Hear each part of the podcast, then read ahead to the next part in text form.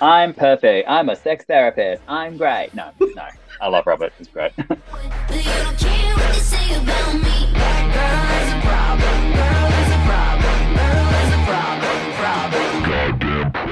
Hey, what's up, friends and fans? Welcome back to Date or Disaster, the best and worst stories you've ever heard on love, sex, dating, hookups, and relationships. Could this be love? Gay love? For those unfamiliar in this series, what are you doing with your life? But in this series, my co host Chris Northover, Robert Grigor, and I discuss the modern dating and hookup scenes, including reading out your submitted bad dating, terrible, terrible hookup stories. You and Pac Man, huh? well, you won't be the first fruity, eh? yeah! Go, Foxy! It's your birthday. Now for real, real, just for play, play. Chris, how are you today?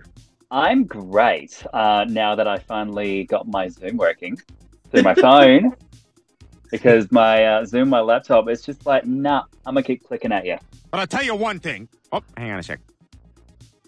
What is that? I don't know. I was trying to do something. Honestly, you look really fucking hot, so Oh, that's just my view. Stop it. Stop it. and Robert, how are you today? I'm good. I'm good. Um, yeah, no complaints. I guess. I can't believe this is the final episode of the year. So I do want to say thank you both very much for joining me. I mean, we've done our three episodes before and everything from like catfishing to anonymous profiles to heartbreak, revenge, and you know, today we are going to be discussing red flags and assessing whether you should be dating versus whether you should be single.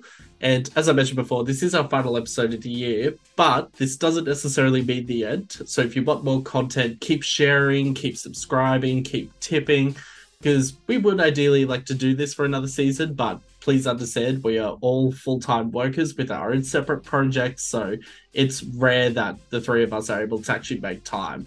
I mean, I fell asleep during the last recording, so you know. Oh, what, what recording? exactly.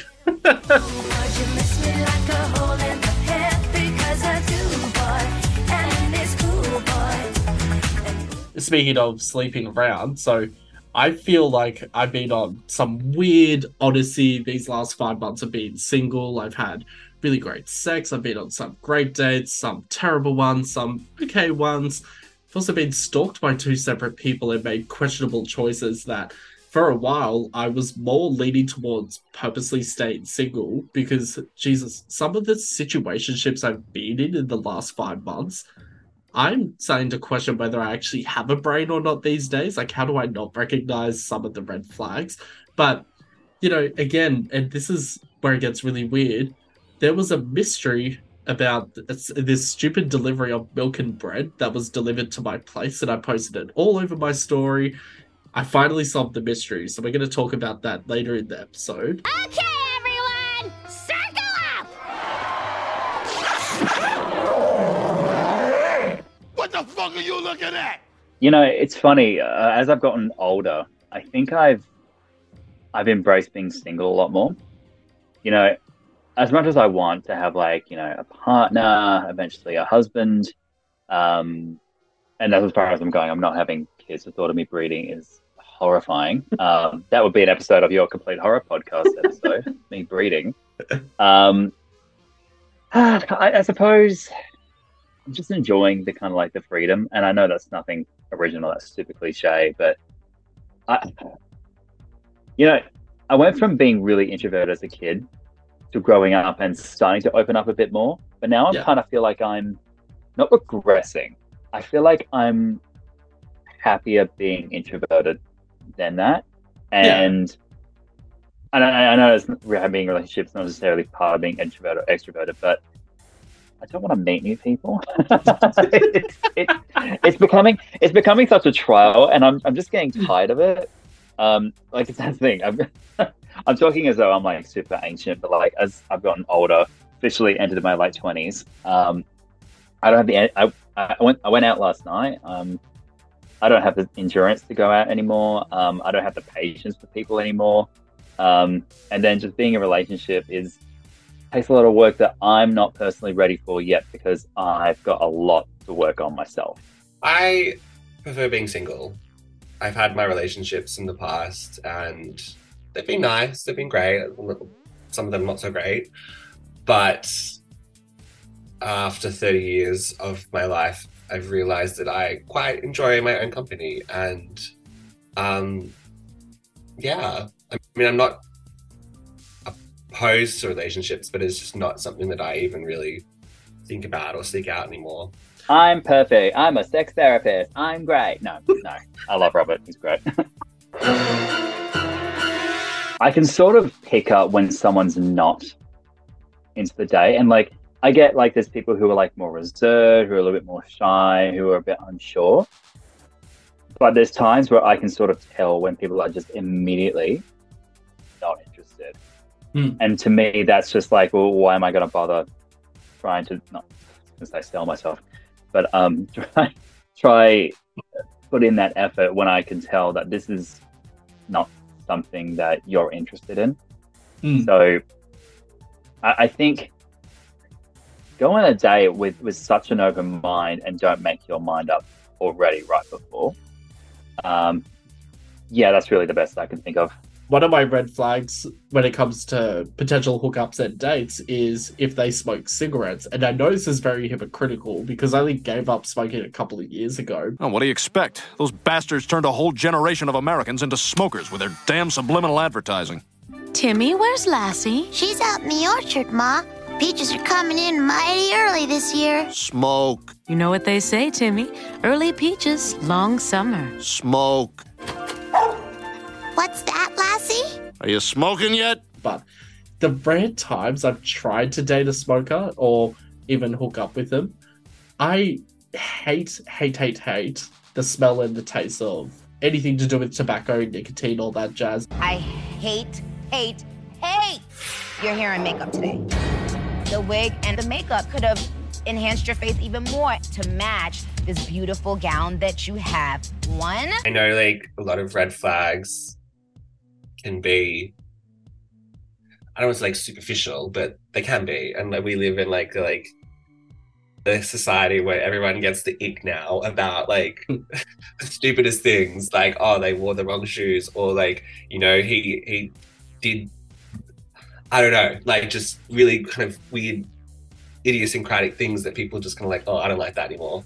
Or like he Yeah. said something he likes something specific, and it's like oh guys who listen to Taylor Swift, oh um me um.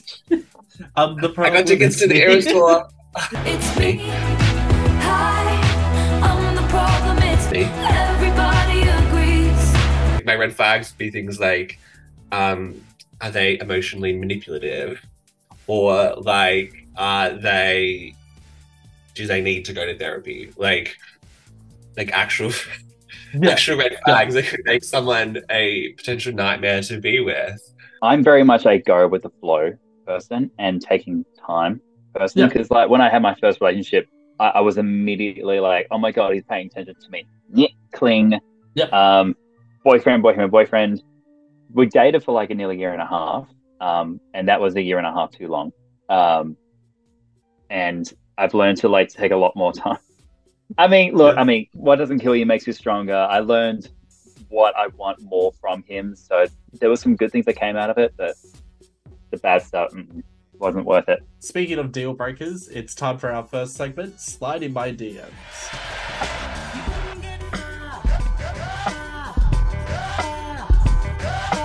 Now, for this episode, I've taken six selected viewer submitted stories for us to read out. And again, for privacy purposes, we never read out the names of the people or accounts who sent in their stories, but there will be nicknames. Very terrible ones. Plus, try and guess which of these stories are mine. I'll reveal at the end of the episode. Chris, please begin. Single as a Pringle wrote in I joined Scruff, Grindr, and Tinder as I recently came out after spending the first 30 years of my life as a straight man. I wasn't sure if I was a top, a bottom, a side, or versatile, and wanted to explore if I liked a particular position more than the others. I was hit with multiple messages and decided to go over to this guy's house that was a few streets away from me. When I arrived, the guy was very sweet and just the type of guy I was hoping to have my first experience with. He was versatile. We started by kissing, touching, and moving on to giving each other head. I really liked giving head, and he asked me before every sexual act if it was okay to proceed. To keep it short, I discovered I'm a top, and we had a great night. The only problem was I recognized I had developed feelings for this guy, and I felt I needed to get away before I got in too deep. I didn't respond to him for six months, despite his repeated requests, and I would run away if we saw each other in the same street. I felt terrible, but I was more embarrassed to tell him that I had developed strong feelings for him, and it was killing me to ignore him, especially after how sweet he was. We bumped into each other at the local IGA, and he confronted me on the spot. I told him I developed feelings and was scared of having that first guy I ever slept with turn on me or cut me out for how I felt. He responded that he had developed feelings too, and we cried in front of the IGA cashiers while he was buying Pringles. Hence, the single was a Pringle. We did so we dated for six months and broke up due to differences in wanting children. He's still a fuck buddy of mine, but now I'm realizing I never got over him. He listens to this podcast, so when he listens, I want him to know that I want him back. Yeah. Wow. Don't worry. It happens to the best of us. It does? It happens to surgeons, judges, Overruled. airport ground crew, game show contestants, Bermuda Triangle. Meghan Trainor. Transaction wrote in. I'm a pansexual trans male, female to male, that regularly receives the most dumbass questions on my face, body, and mannerisms. I created a hinge profile a year ago and stressed in my description and gender that I am a trans male, but sometimes cis women and queer men don't read this part and they expect to go on a date with a cis male.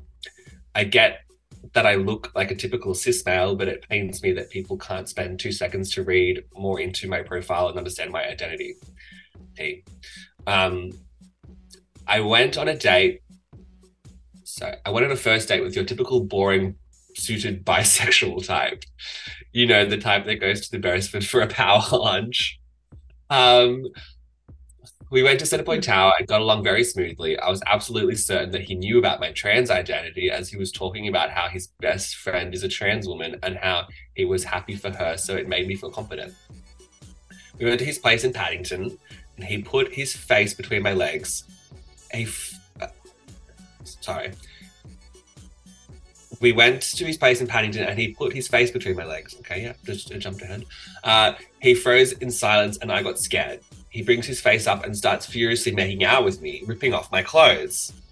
I'm pre-surgery, and right as he came, he al- he told me he always had this fantasy to be with a dude who has a tube. I laughed in his face, and he laughed with me and apologized for how ridiculous it sounded, but I wasn't offended. We've been together for just over a year, and life couldn't be more blissful. Oh, another nice one. I uh, I promise that when I laugh, it I'm laughing with the person because when I got this submission in, this has been heavily edited down as well. Just so many puns, so many things, and I'm like, I need this to come across as respectful as possible. But I love the boring bisexual suited type because I know exactly who this person is talking about. Especially the power lunch at the Beresford. I'm like, I know at least 10 people that I can name who do wear the suits, go to like the fruits and suits at the Beresford, or you know, they're very much like, oh, I live in Paddington. My house is the size of a thumbtack. And it's like, yeah, I know exactly who you're talking about. I'll tell you what my perfect man would be if I was gay. He'd have smooth, soft skin, long, shiny hair, a narrow waist and wide hips forming the shape of an hourglass, pouty lips, big doe eyes, a musical, high pitched voice, large, supple, breast like pectoral muscles, and huge balls. Something you can really grab onto. Stan! Oh, we're at dinner now. Don't ask, don't Novotel, wrote in. I was browsing Grindr when a guy that expressed interest in me months ago told me he was at the Novotel Hotel near Sydney Airport. He was a bottom and wanted to be fucked hard, so I got in my car and drove to the hotel. When I got there and undressed, he proceeded to just stand over me, forcing his dick into my face. I was so confused, but figured maybe he just wanted a little oral before I topped him. The problem was, this guy lied about being a bottom. He wanted to top me. I confronted him on what he meant by his messages, and he said he had changed his mind and desperately wanted to top me instead. When I said no, I saw his face change, and I knew I had to get out immediately. While I was putting my clothes on, he went on a rant about immigration and asked to take pictures of me. I left and I now avoid the airport area, LeMayo. So this is quite a short story compared to what we usually get sent in, but Oh.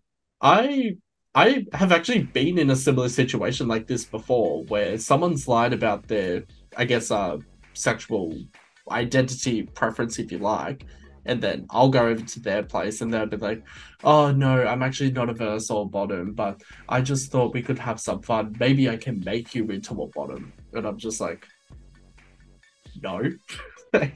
You've definitely, you've definitely expressed this sentiment on this show before. Do you think I'm top or bottom? I don't give a fuck, Keisha. Gumtree wrote in, I'm a straight man that loves women. I worship them. I crave them. Clearly, this is not your story, Justin. I also under- I also sometimes dress as them as I have this kink for cosplaying as a lesbian. I put out an ad on Gumtree to find three bisexual ladies to service me. The plan being one woman to sit on my face, the other to sit on my girl dick, and the other to breathe in my ear. I was ecstatic when I found a poly trio who agreed to meet up. It was the time of my life. We've continued to meet each, each week for a few months and also arranged for each of their respective fantasies. I tried to be open minded when the ladies wanted to add in two guys, two more guys to the mix. As I said, I'm straight, so I don't have any attraction to males, but I felt it was fair as they fulfilled my fantasy time and time again. When the day came, two guys arrived. One was straight, the other was bisexual, and we discussed boundaries, hard limits, and what everyone wanted as part of our fantasy marathon. Towards the end, the bisexual guy wanted me to sit on his face while one of the ladies gave him head. I didn't want to disappoint him, so I said yes, figuring I didn't really have to do anything and I could make out with one of the other girls. The problem was, I really liked how the guy rimmed me. I had never experienced that before, and he could say he could see how hard I was. He offered to blow me, but I was so hard I wanted to stop him instead. He said yes, and I had such an intense orgasm. wow. that I was more confused than ever. Am I bisexual? I lingered on it for a few days before gaining the courage to ask him if I could explore with him, with just him, some more. Turns out I find kissing men revolting and only enjoying receiving oral and topping. But there's something about this guy that just makes me come hard. I identify as straight with an exception for just this one guy. Are you gay? Coffs Harbour wrote in I just broke up with my recent partner and was looking to top another guy or four. I was naturally on Grindr and decided to schedule some fuck sessions for when I would return to Coffs Harbour in a few days to visit family. One of the guys looked familiar, but I chalked it up to small towns where we all know each other. I topped this guy who was my age, and look, it was nothing special, but I was on a slut spree. You get it. Um, awkwardly, the guy asked me if I remembered him, and I apologized, saying I didn't. He got upset and asked me if he remembered that we made out at a house party back when I was in high school, and it suddenly clicked. He was a former straight friend of mine who I lost contact with, but given the 13 year gap between when we were acquaintances, his looks naturally changed, and it was a, like a completely different person. But I still should have recognized the voice. We went into great detail on how badly he wanted to be spit roasted by me and my first boyfriend when we were all acquaintances back in 2010. And look, I took it as a compliment, but it was such a strange thing for him to tell me, especially considering my ex and I are still friends. I thanked him for his time, but it was a bit weird for me. He now stalks me on Instagram daily, asking when I'm coming back, but I don't think I can see him again. Who knows? um, yeah, small town living for you. I really identify with this story, especially Coffs Harbour. So Uh-huh. now I'm just like going through my head, being like, was it someone at my school or did we go to separate schools? Because I don't recognize the account who, even though they use their name and everything, I don't Uh-huh. recognize this person as someone I went to high school with. And I'm just like, well, I knew every other gay couple, so could it be an acquaintance of mine or could it be someone else? Because this person doesn't follow me on Instagram who sent the story in. So I'm like, it has to be a friend of a friend, right? Otherwise, how else would they? Whoa, pardon me. Fuck. Like, how else would they know about this podcast unless it was like a friend of a friend or maybe they came across my Grindr when it was still active a couple of weeks ago, and they're like, "Oh, this fag has a podcast. so let me check it out." I let all that get to my head. I don't care, I paint the town red. Speaking of cries for help, this last story, mm-hmm. I don't know where to begin with this one. So, Dealer Bust wrote in I'm tight with my regular weed dealer. He'll let me off the hook if I'm slightly short with money, but a few months back, I had no money and I was desperate for the wacky tobacco. He knew I was gay and asked if I'd be willing to give him head in exchange for an ounce. Actually, that's a pretty good deal for an ounce. I didn't really consider my dealer attractive, but at the time, you gotta do what you gotta do. Plus free dick and free weed, am I right? I, I unzipped my pants, and right as he was about to come, police sirens streamed through his front yard. I quickly zipped up his pants and helped him hide his stash and collection of pipes, billies, and cash in the floorboards. The cops were knocking on the door, demanding to come in. My dealer turned to me and asked me to get naked. What the fuck is he thinking?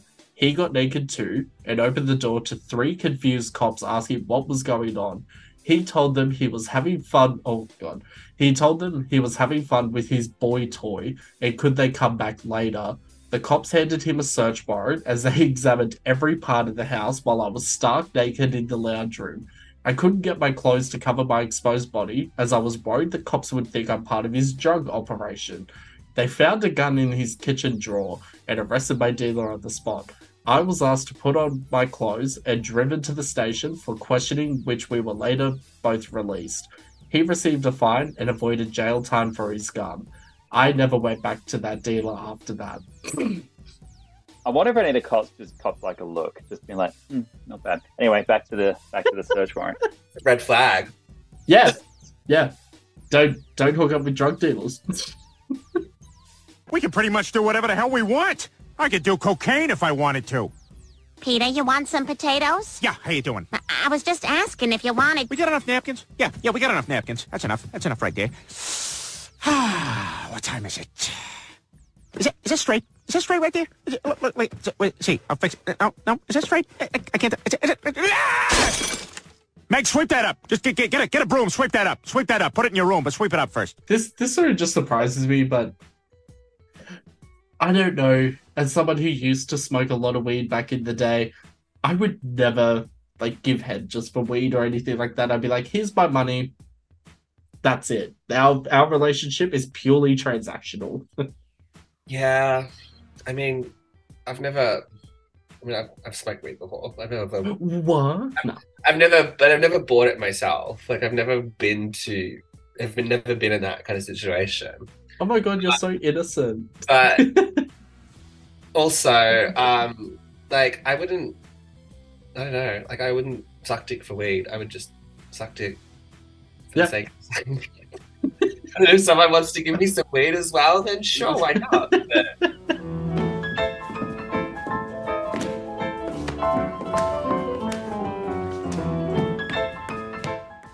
Now, after all those crazy, crazy stories, Robert, which story do you think is actually mine? Um, I I want to say the Coffs Harbour one that I read out, but I don't know if that's too obvious. But it just sounds like a very you story to me. Thank you. I'm a little stumped, but I think it's the Novotel one. So you are correct. The Coffs Harbour one was very recent, only like four and a half months ago. But Uh-huh. there's nothing else to that story, so won't get into that one. But the other one, though, the Don't Ask, Don't Novotel, actually leads into one of the biggest red flags stories of all time, and I'll summarize it as much as possible. So everything that happened at the Novotel happened. I'll be out immediately. I left because I was just like, what the fuck is going on? Like, I thought I was coming here to top, not to be, not to bottom. But when I was in the car park at the Novotel, um, I thought, well, I just drove out all this way. It was only 10 minutes, but I'm like, I drove 10 minutes. I want something. So uh, I had the link to this podcast in my Grindr profile, and this person messaged me and was like, "Oh, I've actually got two stories. If you want to put them in your podcast," and I said, "Yeah, sure." And I thought, hold on, this guy's actually pretty cute. So I said, Do you want to tell me through message or should I come over and you tell me in person? It's not conspicuous at all. And he said, Yeah, come over. I was like, Yes, I knew that would work. So I went over. yeah, I'm like, this is like how the podcast got me laid. But um, he told me his two stories. I can't remember what they were. The first story was like this thing about um, he was trying to do a grand gesture for someone on the first day, but ended up having to go to hospital because he like backflipped off something while he was in Melbourne. It, it was a strange story. I don't remember it. There wasn't enough time to file an injunction, and that I clearly don't understand what an injunction is if I ask them to file one in this situation. What happened was uh, I ended up hooking up with this guy. I ended up spending the night at his place, which I never do, but I don't know, it just felt right to do so. And then we ended up seeing each other again the very next night, and it, it was different. It didn't feel like just a hookup. It felt more like a date because I brought over some wine, we were watching a movie, had our arms around each other, and I was just like, this feels nice. But this was only a month after the breakup I had before, so I was like, I should slow things down because I don't know if I've actually dealt with everything I needed to deal with at the time. You know, I was just so unsure. Like, how do I know that I've actually dealt with whatever happened with the previous relationship? You know, don't want to rush someone else. And then everything was fine. Uh, we spoke about things. But what happened was the night after I stayed over the second time, he was out in Newtown somewhere. And I just get all these text messages saying, I love you. I love you. I think you laid it on a teensy bit thick there, old pal. And I was like, uh. What the fuck? like, I was just, I just remember reading it and I was just like, oh dear God, what have I done? Like, Yeah. like I've stayed over twice and he's telling me he loves me. How do I address this without hurting his feelings slash ruining what could be something good down the track if we just, you know, put the brakes on it, you know, speak about it.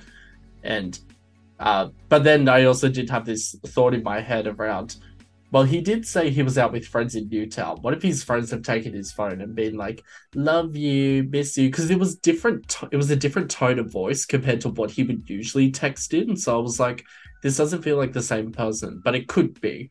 So then I tried to talk about it with him the like the day after when he recovered, and he just didn't want to talk about it. So I was like, "Okay, I'm not gonna press it then."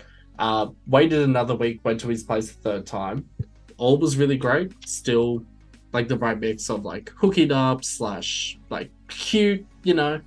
But then afterwards, he just didn't want to talk at all. It was like very one-worded answers, and I thought, oh, this is a shame. I thought this could have gone somewhere, and I thought, you know what? I'm just gonna ask him directly and say like, hey, what's going on? Because, you know, I haven't held anything against you for you telling me that you love me and everything, like after two nights together. So why are you now not ghosting me, but you know, being distant? And he didn't respond, so I thought, all right, fuck this. So I just blocked him on Instagram. I didn't block him, sorry, I deleted him off Instagram and like blocked him on Grindr. And then he sends me all these messages being like, what was it that I did wrong? What did I do wrong? Nothing. Calm No! Why are you leaving me if I didn't do anything wrong? I don't understand. I thought you liked me! I do like you. I just. Tell me the truth! Why are you leaving me? What did you see? Why did you change? You're scaring me, Pearl. I was being honest with you the entire time and you completely ignored me. You didn't even tell me that you loved me back. Oh no. Oh no. We've spent what, like a total of eight hours together? And you're telling this person, aka me, that you love me? Um, I thought I was a clingy bitch, and I thought I was someone who rushes into things and like does all this stuff. You you're telling me this after two dates. I take months to get to that stage. Like, fuck, come on.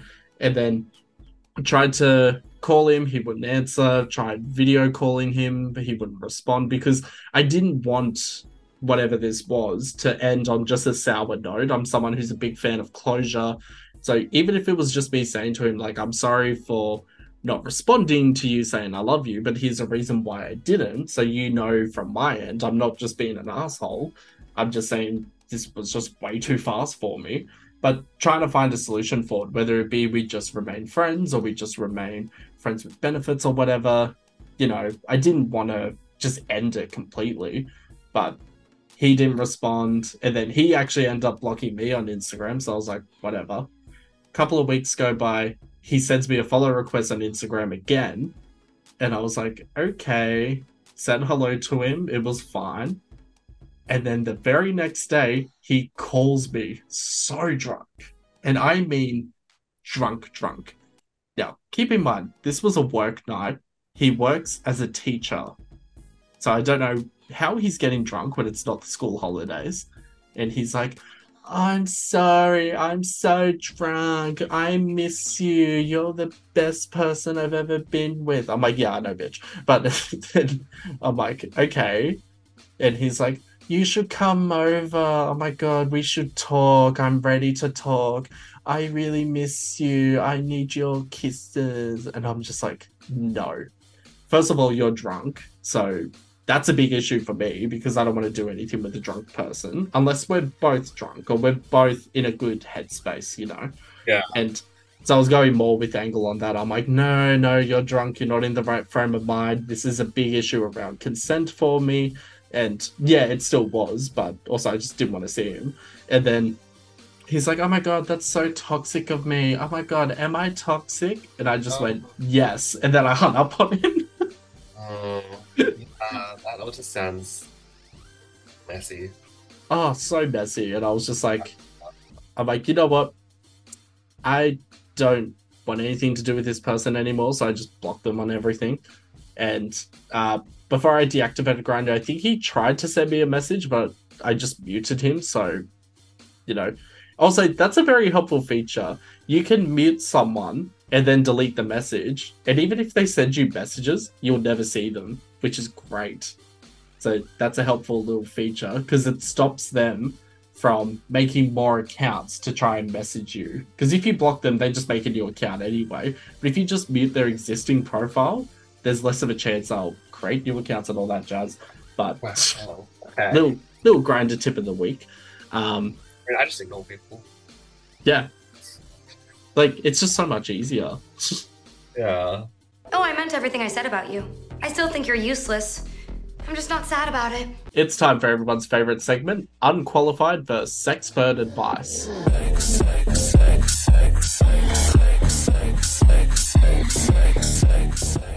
In this segment, Chris and I will attempt to answer your burning questions through our own unqualified minds.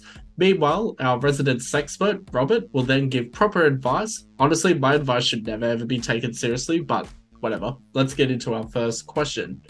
I've been dating a guy for six months, and his red flags are starting to show more and more. In particular, he's gaslighting and separating me from my friends. What should I do? Chris, what's your unqualified advice? Dump. I agree. Red- gaslighting, separating from friends, all just dump. Get rid of that. No. Gaslighting and separating someone from their friends is uh it's really serious. And like I think that like if you are noticing it, uh that's probably a good thing. It means you're aware of it. And I don't I don't really know how you um change people once they're in that kind of position. Um, you're, uh, I've I've been in this situation myself where I had a partner who kind of I had some friends who weren't quite into him and they kind of knew that it was bad news and I saw them less and less as my the relationship went on and when you start to realize what's happening is like a really good time to kind of take stock and it's like is this healthy? This is what i want. If you're scared that this person might escalate things or get worse uh, don't i guess do anything super sudden but you need to stand up for yourself in these situations. Um, don't let them cut those friends off. If you if you see them cutting people off from your friends make more conscious efforts to see those friends and make it clear to that person that um, uh, I'm not having this relationship at the expense of my friends. Um, and if somebody's gaslighting you, really, like they either like I don't know, I don't, I don't. Um, there's not really any kind of easy way to stop that from happening and fix that. um, I would just say be very careful, and uh, if it's not safe, go get out. Yeah, like there's no excuse for them to behave that way for you. Um, and don't feel don't feel bad either that it took you six months to see these danger signs and red flags because we all have the rose-colored glasses on when we start a relationship, and you're so smitten that you overlook things or brush them off or just don't see them. Um, six months in is probably like the ideal time to start actually noticing these things, and then you know possibly pulling the plug before you get too serious. Say this ends, okay, um, which it most likely will in the future, and all your friends are gone because you ditched them because you feel abandoned by them. Then who are you going to go to? It's always Yeah. important friends, and yeah, separating from your friends that is such a red flag. Gaslighting, yeah, dumb. Go. I mean, dumb. Go for it. Do it. I, I'm not. I'm not being. Uh, I'm not sugarcoating it. Dumb. Go. Yeah. That's it. Two hours ago, you were like, let's poison the bitch. Well, I had a change of heart. Our next question is I've been in an abusive relationship before, and the only way I can get off during sex is to be choked to the point of asphyxiation. Are there safer methods to help me get off? Chris, do you have any advice for this? Because I am a very basic, boring vanilla bitch. I don't have any advice. I, I definitely think um, if you want to be safe, I think it'll be a good idea to try and get out of that abusive relationship um, because you know you need the utmost trust to do um, that kind of play, and that that kind of play can be fun, but you know trust is key. And if you're in a relationship like that, um, yeah, I think you need to find. I know it's not as easy. It's probably not easy to get out of something like that, but I think you need to take the steps and find advice and um, um, take whatever precautions necessary to escape that. it's dangerous. You know, um, people have died uh, accidentally choking themselves to death trying to, you know, get that autoerotic asphyxiation. I believe is the term. Um,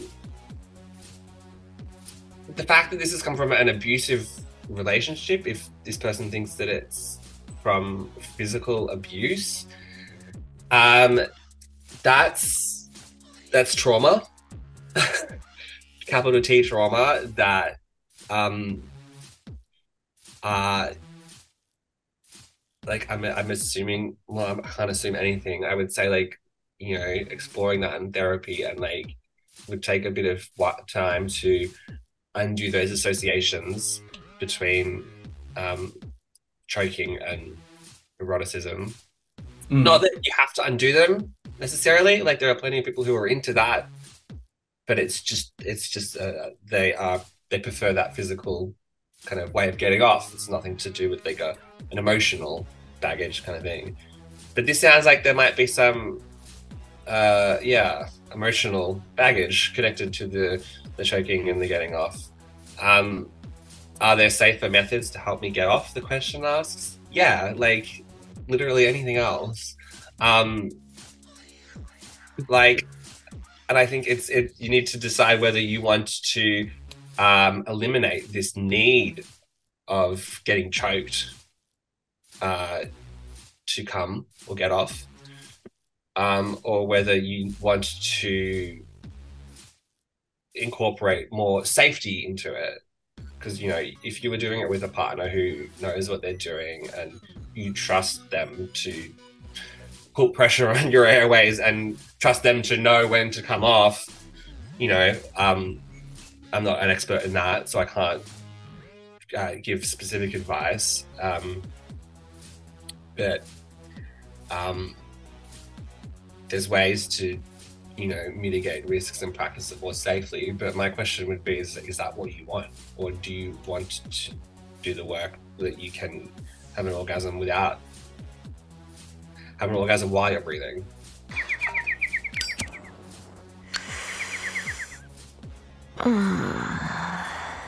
I'll have what she's having. Our next question is a, more of a Reddit question than an actual question sent in. Uh, but this person sent us My boyfriend came out as bisexual five years into our relationship. He's threatening to cut all ties with me if I don't allow him to trial sleeping with women, but won't allow me to sleep around with women too. I feel this is unfair, not only because of how I'm not allowed to sleep around compared to his desire, but he also knew I was bisexual when we entered our relationship and demanded a closed one. Am I the asshole for feeling salty? So, to put into clarification, this is both a male male couple, and you know, I, as someone who has like fleeting attractions to women very rarely, time to time, I do agree with this person in that, you know, they're right to feeling salty and unheard if they were never given that option. But now the boyfriend's expecting their partner to be all a okay with it. But what gets me is this feels all one sided in the sense of his partner is now saying, you you should allow me to experiment with women, but also he's not being allowed the chance to to sleep around. So I don't know if I have any advice. Chris, do you have any advice? No, you're not the asshole. If you don't need any more indication that that person's probably over you, um, the writing's on the wall, darling. Um, yeah, you're definitely not an asshole. Um, yeah, you should sleep around as much as you want. You know, they've made it clear they want to sleep around. You sleep around, and if they cut ties with you, then fuck them. To answer the question, am I the asshole? Not the asshole, I would say. I think that your boyfriend is being a completely unreasonable dick. Um, Yeah, like it's controlling and possessive, um, unequal. Uh, you know, if it's it is just it's disrespectful to put it lightly to say that you want to open the relationship but only for one person and this person doesn't get a say in it and also they're not allowed to explore or experiment. It's yeah it's possessive and controlling and jealous manipulative. Um what the fuck? Like, no, Yeah. you either you either need to, uh, well, you need you need to negotiate. It's a relationship. Um, you have to. This person is making all these demands without considering the feelings of his partner, um, and yeah, that's it's cooked. Yeah, basically. You're too good for him. Run. Our final question, not only for this episode but for this season, uh, this is based around OnlyFans. So I was very thrilled to get this in because I know Robert, you did your thesis on OnlyFans slash, I- you know, did- online image. Yeah, I did my thesis before OnlyFans was a thing. Was a while ago. Oh, I did my I did my thesis on uh, amateur internet pornography. When it was nice. Like you know, uh, YouTube, not YouTube, Pornhub. RedTube or Pornhub, but Yeah. Nice. So Interesting. Uh, so our final question is: My girlfriend started an OnlyFans account a few weeks ago. She's popular, and her self-expression doesn't bother me. What frustrates me, however, is she's pressuring me to appear in her videos to capitalize on the growing lesbian porn market. She recently leaked our sex tape, and I'm so distraught to the point that I moved out. She deleted the video and has apologized, but I'm scared this will happen again. How do I know things will be fixed? I don't want to break up with her, but I don't want to be exposed on the internet for all her followers to see. Chris, do you have any unqualified advice? I feel like this is quite a tricky area. the obvious thing it should be like you know just leave her but like i obviously understand you don't want to be exposed um and targeted and sent threats that's the complicated bit Mm. i actually don't actually know what to i hope robert got a got a uh, has a uh, good answer for this one I there, yeah, there's a few elements to this. Uh, um, I, well, the, the biggest one is don't film someone without their consent or put them put like that's a pretty shitty thing to do. Um, I love that you know I'm, I'm all for OnlyFans performers and you know uh, sex positivity. You know, making your coin, get that you know uh, capitalize off the lesbian market. You know, if uh, I don't know, like I'm imagining like two, you know, traditionally femme-looking girls, and they're like, yeah, let's like gouge these straight men for their money. Yeah. Um, which power to them, um, but not power to. Uh, um, yeah, you don't film leak leaking sex tapes. Like that's just that's that's not good. That's um and she's taken it down. Well, I think that she's taken the video down and she's apologized. Um you know. Uh she might have learned a lesson and realized, oh yeah, like maybe she thought that she'd come around once it happened and it was just she'd over it, but clearly that's not the case. Mm. Um,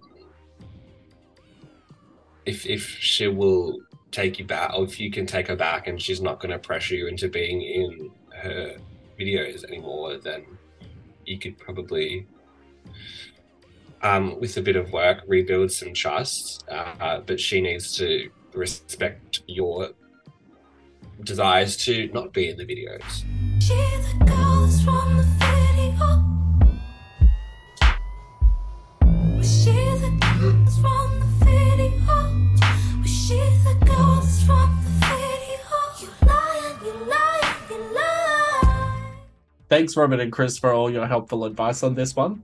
Now, as I mentioned earlier in the episode, I've had some pretty fucking wild experiences in the past five months in between episodes three and four.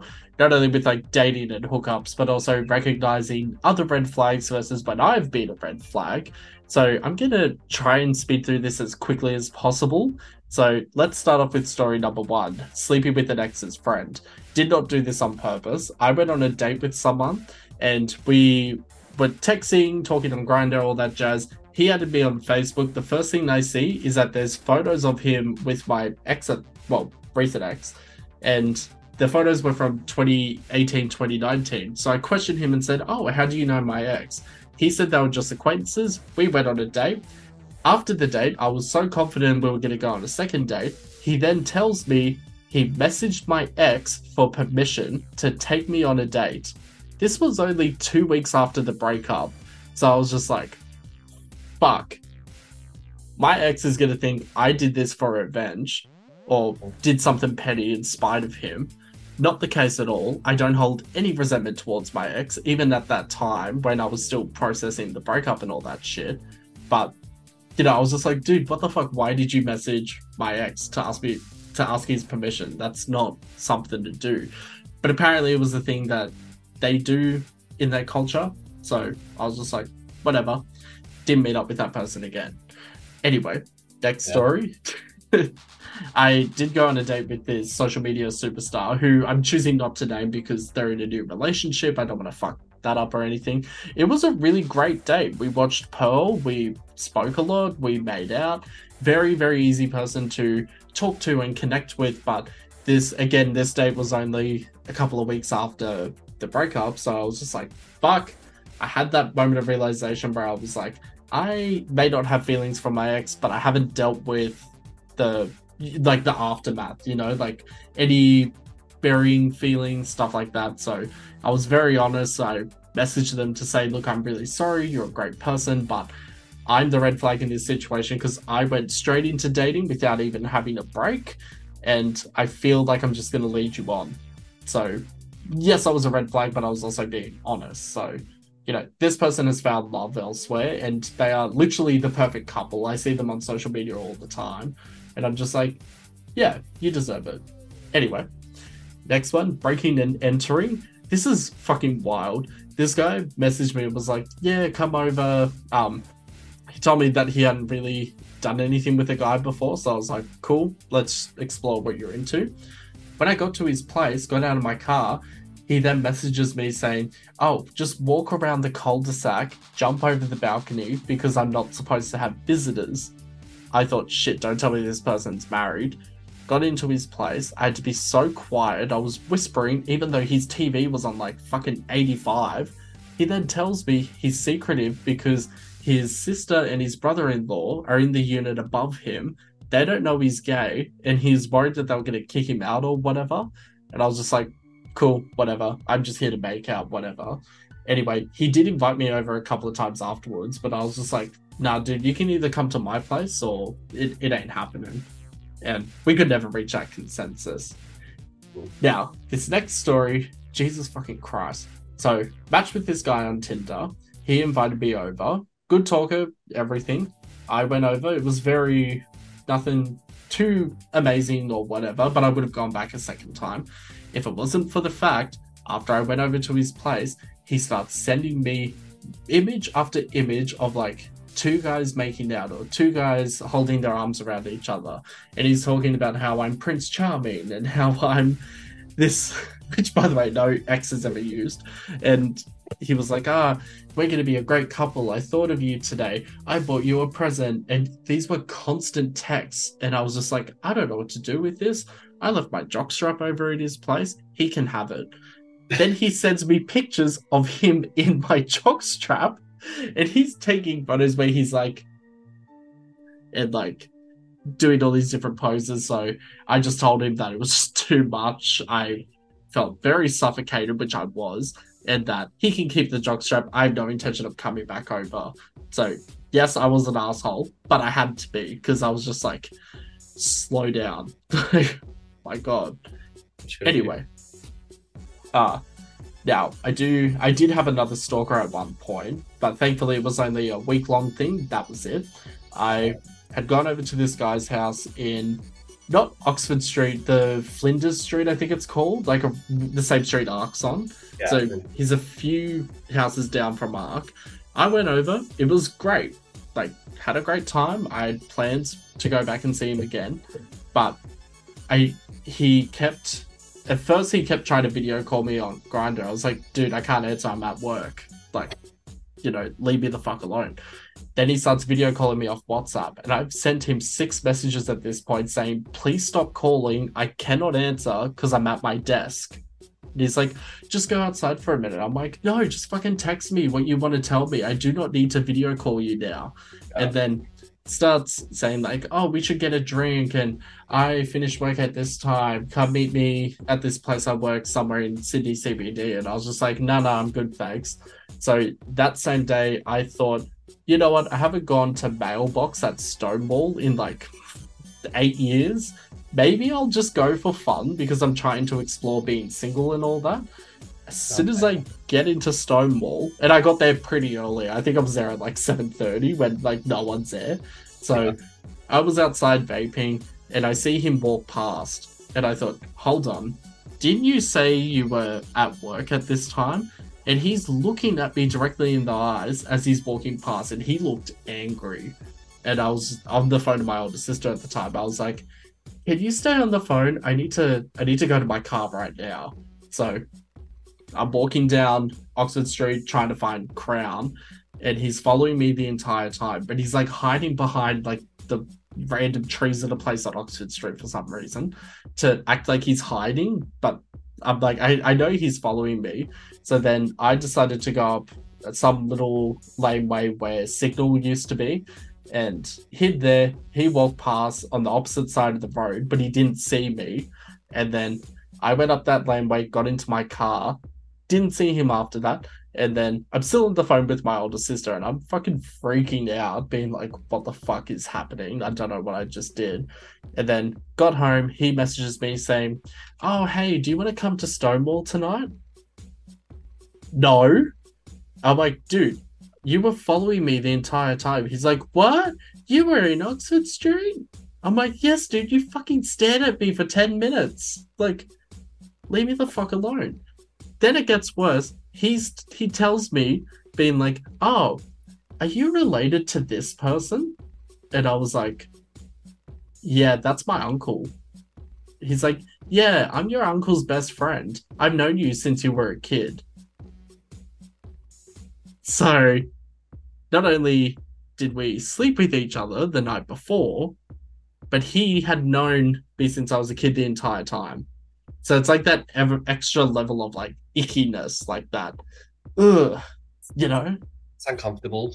so uncomfortable. And I'm just like, dude, if you've known me since I was a kid, why would you sleep with me now?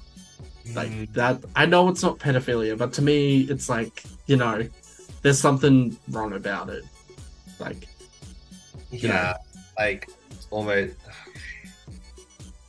And like the fact that he knew that, but you didn't, is kind of like Yeah. a kind of potential like power abuse, maybe. Yes. Like I've had, you know, not to call them out on this podcast, but my younger brother is just turned 20, very straight. Some of his friends, you know, pretty gay, but they'll like tap me on Grindr or something. Straight away, I'm just like, nah, block. And Uh.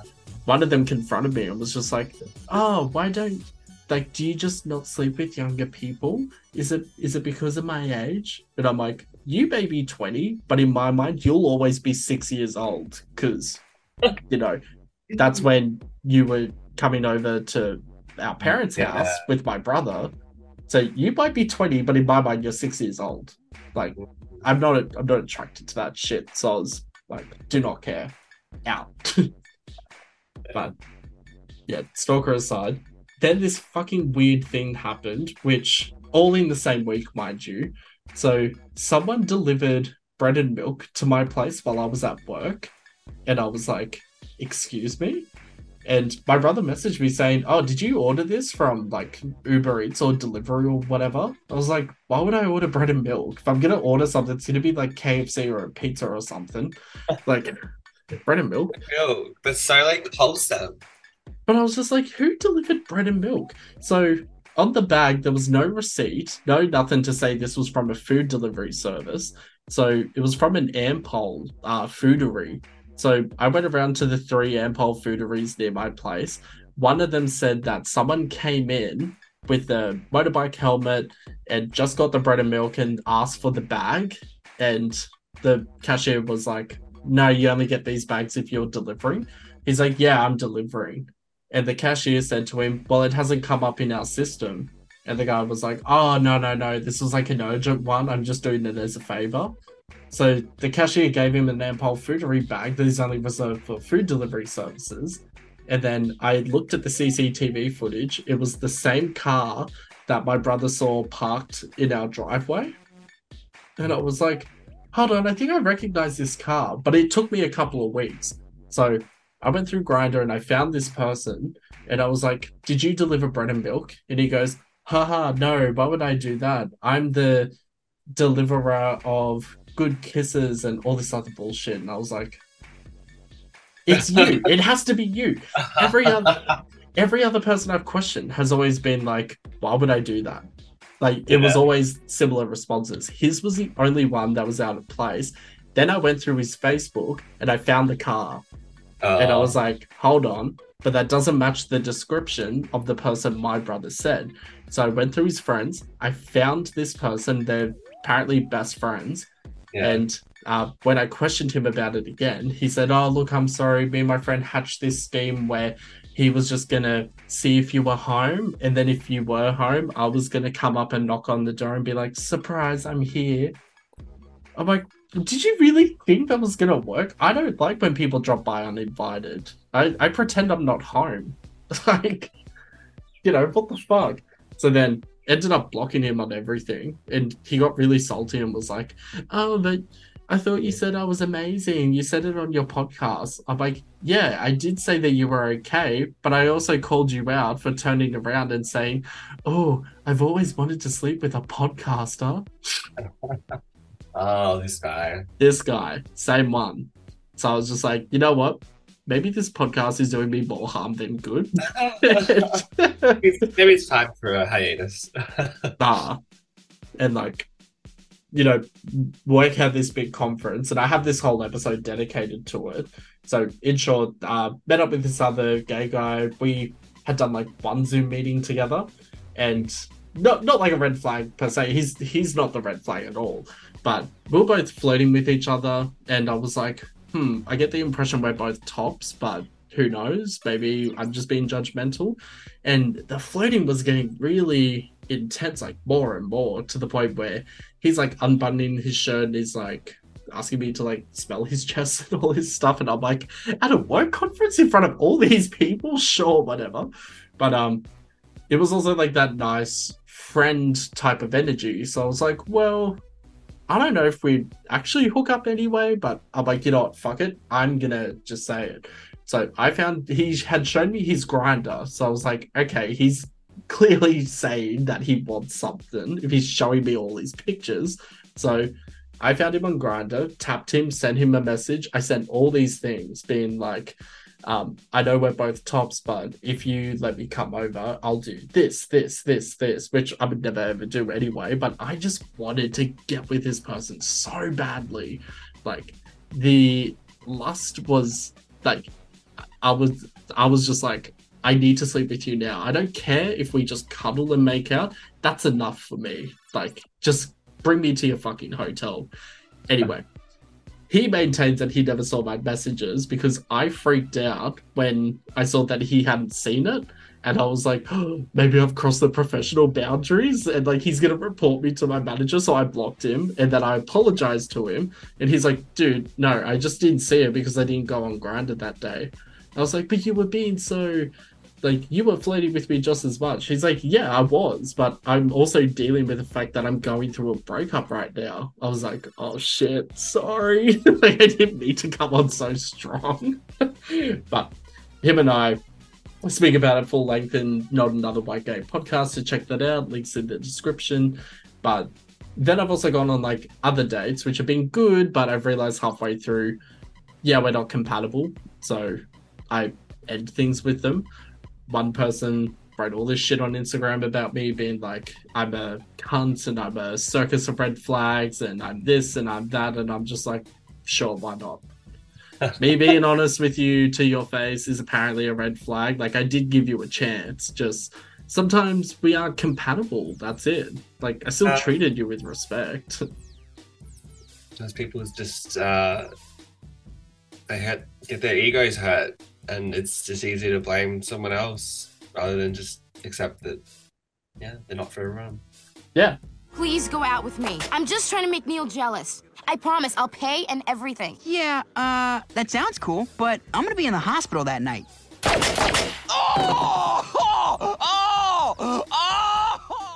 Well, that's enough of a TED Talk for today.